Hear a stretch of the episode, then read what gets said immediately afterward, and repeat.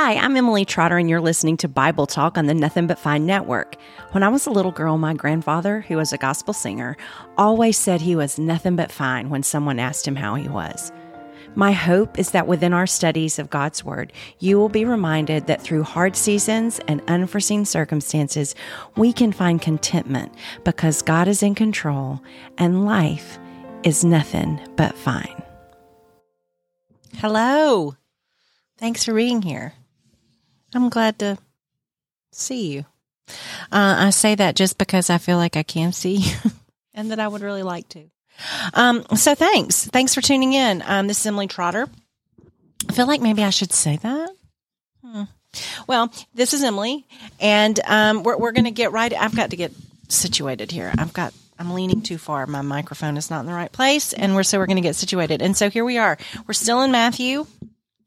This is chapter seven. See, we're moving at a brisk pace. Are you all so excited? You so proud of me?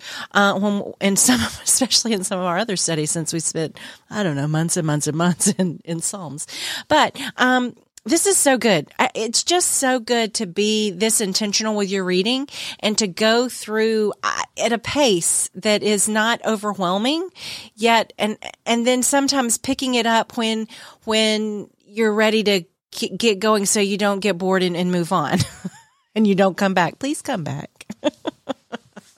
so here we are in Matthew chapter 7. And the thing is, there there's some really great stuff in here. There, there, chapter seven is so good. Um, you know, it, Jesus you know, we started out in chapter five and we had the Beatitudes and then we had Jesus making this statement that you had to be, um, more righteous than the Pharisees and how, huh, how, how just nerve wracking that must have been for the people that were hearing this.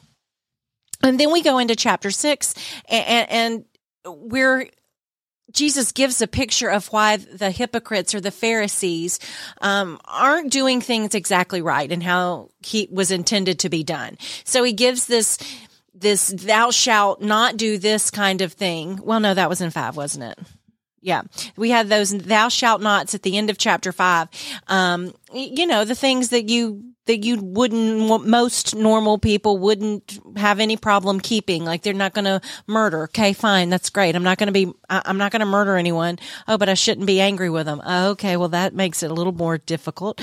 Um and, and you shouldn't commit adultery. Okay. Uh, so he got got, you know, broad view. And then we kind of get into the weeds a little bit. And then when we get into, we get into chapter six, then he said, okay, you're not going to do those things. Here, here's things that you're already doing, but I want you to do it better. I want you to do it better than what you've been taught to do. And so how, how he wants us to live and do. And, and, and, we talked a lot about, you know, that's where the Lord's Prayer is that we all know and we're all familiar with is um, Matthew chapter six and the Lord's Prayer. And so now when we get into chapter seven, it, it's more about here's some other things that you need to be careful of. It's not a, it's not a thou shalt not, but it's like, don't do this. don't do this, but and, and but do do this. And, and, here's how that you're going to um, come into the kingdom. Here, here's how you're going to be righteous. Here's how you should live. Okay. So seven, we, we learn a few things. Let me just, I'm just going to give, you know, give a rundown of the things that he's talking about here. So the first thing is, um, you're not going to judge people.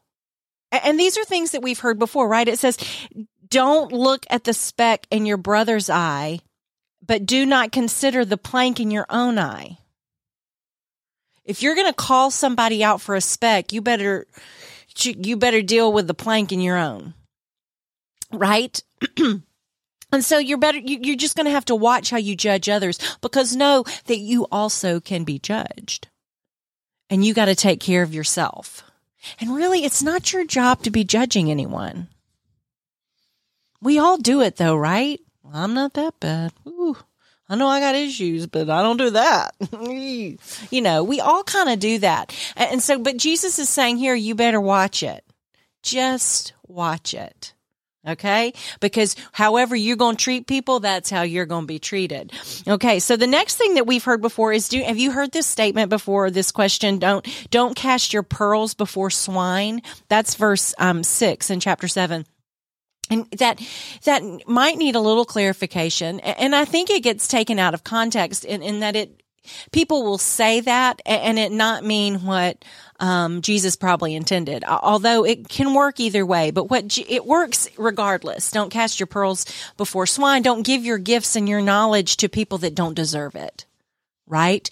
Um, but what jesus means here when he says that is look you're you're ha- getting some knowledge here and you have the uh, ability and the responsibility and the responsibility to share it with people because we want everyone to know. We want to tell everyone this good news. We want to tell them about the kingdom of God coming. We want to tell them of how of righteousness and how to live and, and the rewards that they can get and um, you know all these all these things that we want people to come in and be part of, right? This forgiveness, this redeeming love. We want everyone to have a part of it. But there are going to be people that do not listen to you, that are not interested. And Jesus is saying here, you're going to have to learn how to discern when, okay, that's enough. I, I'm not telling you anymore. I've given you all I'm going to give and and now it's it's time for me to quit casting my pearls amongst the swine. Cuz you're just trampling on them. Trampling them. That's that's what you're doing. You you it's not doing any good. You're not listening, you're not paying attention. You don't deserve this. I've tr- well, they do. Everyone deserves the pearls, but not everybody wants them. So don't give them. Take them back. Go gather them up and take them back, right? So there's that one. Then we see you got to keep asking, keep seeking, and keep knocking. And that's not to say that you're you're always seeking, you know, material things, which we talked about last time, you know, in, in verse in chapter six. It's okay if you are. It's fine. It's not a big deal to want things and to to strive to to get things unless that's what your whole goal and purpose in life is. If that's your goal, then, then you have a problem and you probably shouldn't do that. But the seeking, asking, knocking is talking about Jesus and God. Keep seeking him. Keep asking him. Keep knocking, saying, Hey, hey, hey, God, I need, I, I need you. I want you. I, I want to know more about this. I, I need you to do this. I, I, those prayers that we talked about, right? Those, those things that we want and that we need that God wants to hear from us. This is a, this is saying again, don't stop. Keep going. The next thing we hear is the, the gates narrow, guys. And that's not to say that it's narrow and it's hard to see and you won't know where it is. It's not to say that it's, that it's clearly, not clearly marked. It's just saying that it's, it's going to be a process. You, you, you, there might not be a bunch of people that want to go through it. Because when you look through it, you're going to see that, oh, this path is hard. I don't know, that looks kind of treacherous. You know, we go to, um, if you've ever been into any mountain, I, I assume that all mountain roads are like this. But I really go, enjoy going to Highlands, North Carolina. And the thing is, there's only a couple ways to get up the mountain, right? I mean, there aren't just roads, any road, and they're not straight and they're not necessarily very wide. And this road going up is, I, and I get car sick, so I do not enjoy the ride up. Okay. I, I, mean, there's just twists and turns, and at some portions of the road, you can just like, oh my gosh, if we, if we, I mean, if something catastrophic happens, we're, we're, we will die. If we fall off this mountain in this car, that's it. That that's over. It's over for us. We we won't make it. Well, that's what this narrow gate in this road is. Aren't you encouraged? because there will be a wider path, a broader path, a big gate where lots of people can come in. And then there's more room on the path. There's not, there's not all the tricks and turns and whoo, this is going to be easy, smooth sailing. But the problem is it's a dead end road and it doesn't mark it. It's not marked as such. You can't do the wide, easy path to the top. Right? This narrow gate and this narrow way, there are going to be things. But the good thing is that along that path and through that gate is Jesus your helper, the one that's going to stick with you and be there with you and say, ooh, ooh, ooh, ooh, get back off this, get, don't get so close over there. That if you have a flat tire, he's going to be there. If all the, tr- all the things that could happen and that will happen, it's not that could and maybe, it's they're gonna.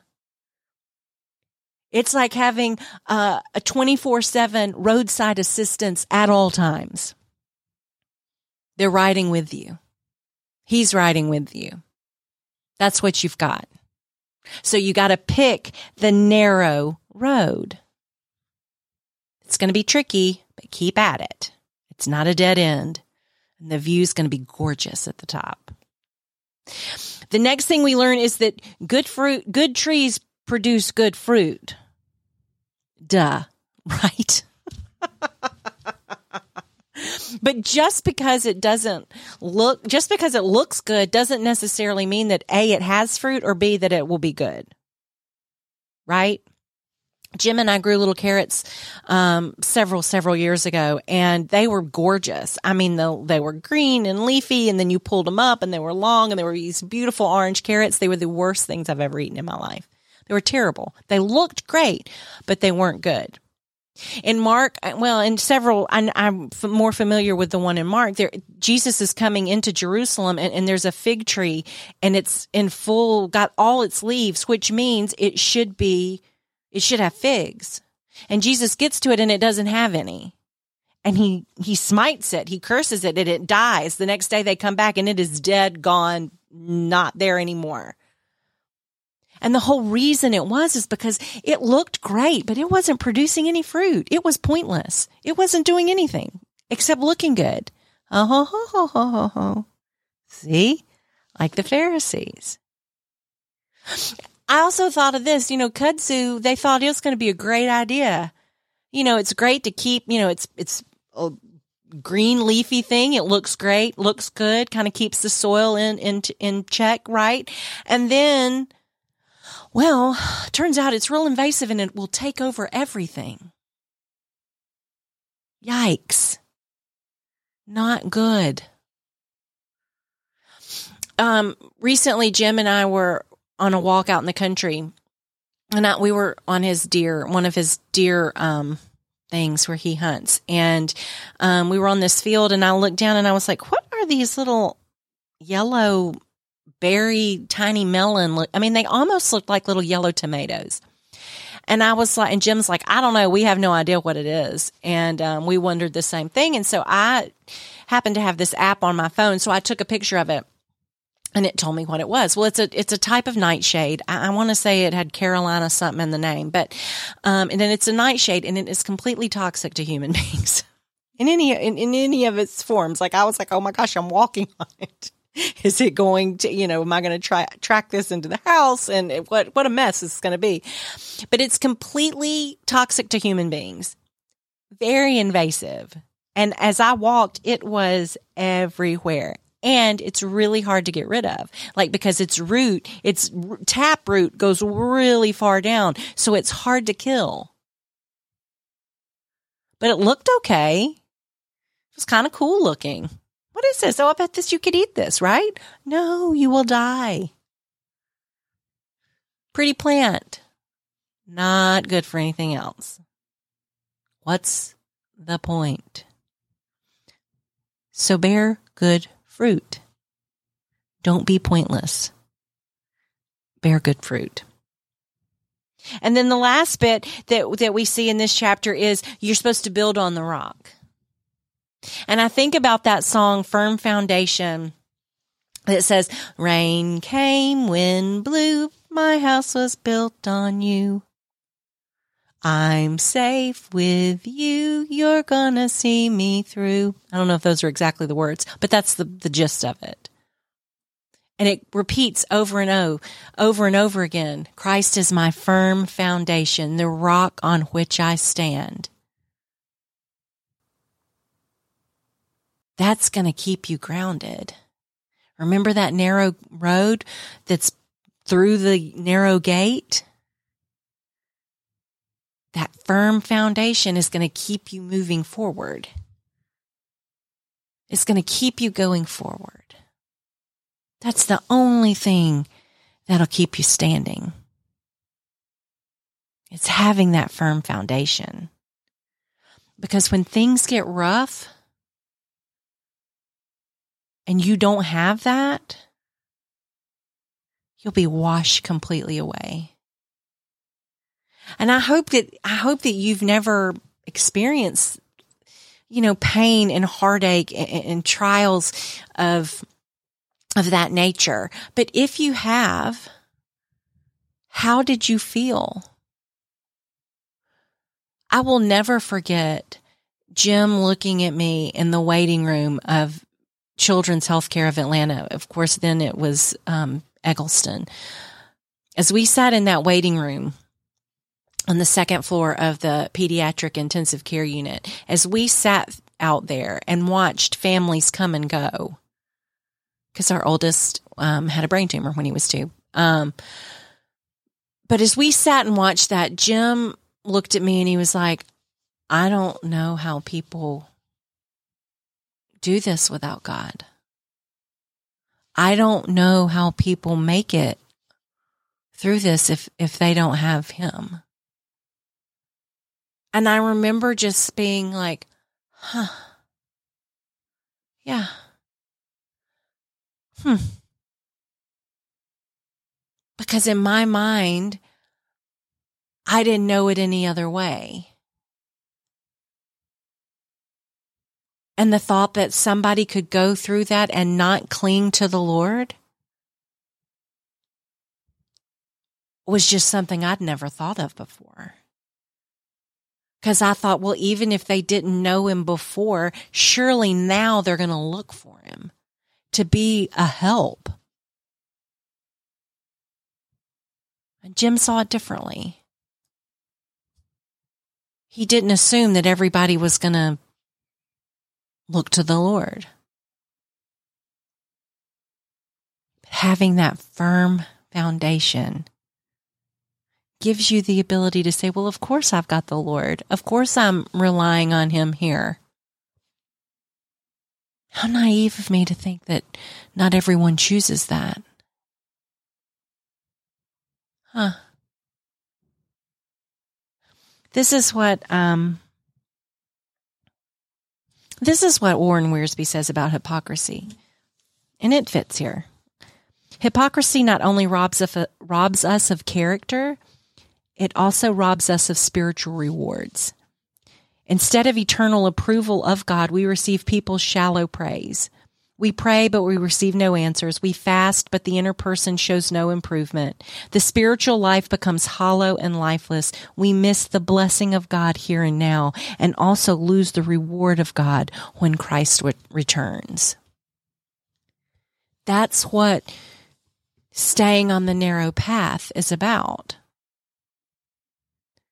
Is having that promise of heaven is having the blessings along the way. Even when it gets hard, there will always be blessings mixed in. And you, you may know if you're, if you're familiar with chapter seven, or if you've got your Bible and you're looking at it with me, you'll know that I skipped a part. And I skipped it on purpose because now we're going to talk about it. and here's the thing. I think that this part is the most important thing that Jesus says. Perhaps in all of Matthew, perhaps in the whole Bible, definitely in the Sermon of the Mount. This is the most important thing right here. Because it's verses 21 through 23, and I'm going to read it to you. It says, Not everyone who says to me, Lord, Lord, shall enter the kingdom of heaven, but he who does the will of my Father in heaven. Many will say to me in that day, Lord, Lord, we, we have, have we not prophesied in your name, cast out demons in your name, and done many wonders in your name? And then I will declare to them, I never knew you. Depart from me, you who practice lawlessness. This is so important for you to understand. Just like the Pharisees, who were the smartest, most righteous, pious, knowledgeable, they knew all the things about Scripture. They knew all the things about the rituals. They knew how to pray. They knew how to make it sound good. They knew how to give their, give their offerings. They knew how to fast. They knew all the things. They, they could counsel their fellow Jews. But they missed the point. They didn't know in their heart. They didn't lead with their heart. And yeah, they did some great things. They did some fantastic things. They had given a lot of the, these people, they had given them the foundation that they could build, that firm foundation. They had provided it for a lot of people. They knew all the right answers, but they didn't really know Jesus. They didn't really know God. They got caught up in all the things and they missed it. And God's not going to say, all right, I, I appreciate, I, okay, well, you're just going to go, um, maybe just come over here to the side and sit and watch. You can't participate, but you can just hang out here. That's not how it works.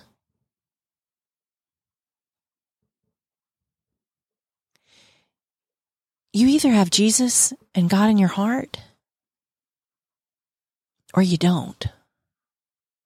You're either doing it for Him or doing it because you think it will get you something.